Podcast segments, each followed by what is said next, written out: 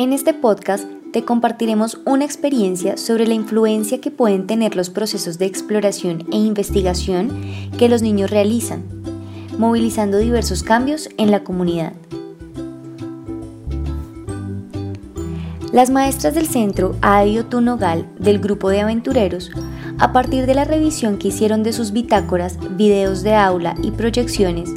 descubrieron que había una preferencia de los niños por lo que existe afuera del aula y lo que pasaba allí. La aparición de visores en diferentes espacios del aula y en el parque permitieron comenzar a identificar qué era lo que más les llamaba la atención, descubriendo que los ruidos de la calle, la gente hablando y lo que pasaba más allá de los árboles del centro les cautivaba. Las maestras y coordinadora se dieron cuenta que realmente la calle era un interés vivo y para observar más detalladamente lo que les interesaba a los niños, se sugirió un recorrido en pequeños grupos a la calle cercana al centro, con cámaras y binoculares. Un grupo de niños del recorrido descubrió los charcos y manifestó su interés por el color, el tamaño y las formas de los mismos. Las fotografías y los comentarios de los niños en el conversatorio sobre el recorrido, así como las producciones del registro de su visita, permitieron evidenciar por qué la calle cautivaba a los niños, ya que junto al interés de los charcos estaba el interés por almacenes como la juguetería. Después de un ejercicio de mapeo en torno a la visita a la calle, para complejizar más esta experiencia, se invitó a los niños a contrastar sus mapas nuevamente con lo que observaban en un segundo recorrido. Se llegaron a acuerdos y se organizaron los equipos de trabajo, invitando a los niños a fijar su atención en los detalles de los charcos y almacenes que los habían cautivado en su primer recorrido. Después del receso de vacaciones, los niños retomaron el proyecto de investigación desde los dos intereses que se evidenciaron en el grupo de aventureros, los charcos y la juguetería. Y se invitó a los niños a participar de la planificación de un calendario de experiencias con cada uno de los intereses. Se retomaron los recorridos y el grupo de los niños interesado en los charcos transformó los rincones en diversos espacios para elaborar charcos manipulando elementos como arcilla, explorando nociones de cantidad, tamaño y forma, mientras surgía la pregunta,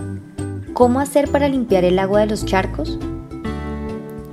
En la búsqueda de respuestas a esta pregunta, surgieron hipótesis de los niños y provocaciones que los llevaron a dos posibles soluciones. Por un lado, realizar filtros para limpiar el agua y por otro, pintar el agua de colores. Inicialmente, los niños en diferentes espacios del centro, como el taller,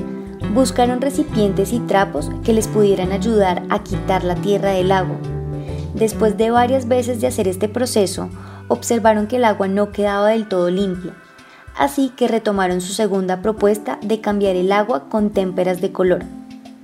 Los aventureros entonces propusieron una nueva salida a la calle para recolectar agua sucia y poderla limpiar, pero en esta salida se encontraron con que todos los charcos estaban secos. Al no encontrar agua en los charcos, propusieron crear la noción de charco con agua de colores y piedras de colores. Este proceso fue acompañado no solo por las maestras, sino también por la artista del centro. Un tiempo después, el centro educativo y las familias evidenciaron que los charcos de colores habían llamado la atención de la comunidad y de los vecinos, con los cuales los niños habían conversado en sus diversos recorridos para tomar muestras y registrar el proceso pero también evidenciaron que a partir de la apuesta artística de los niños, con su propuesta de charcos de colores, se logró movilizar lo que tanto se había solicitado, que era la pavimentación y nivelación de la calle por parte del distrito, ya que era necesario por la gran cantidad de huecos que tenía. De esta forma, se puede evidenciar que los proyectos pedagógicos que se dan dentro de los centros educativos pueden emerger de la comunidad e influenciar a la comunidad con el fin de transformar o movilizar procesos comunitarios.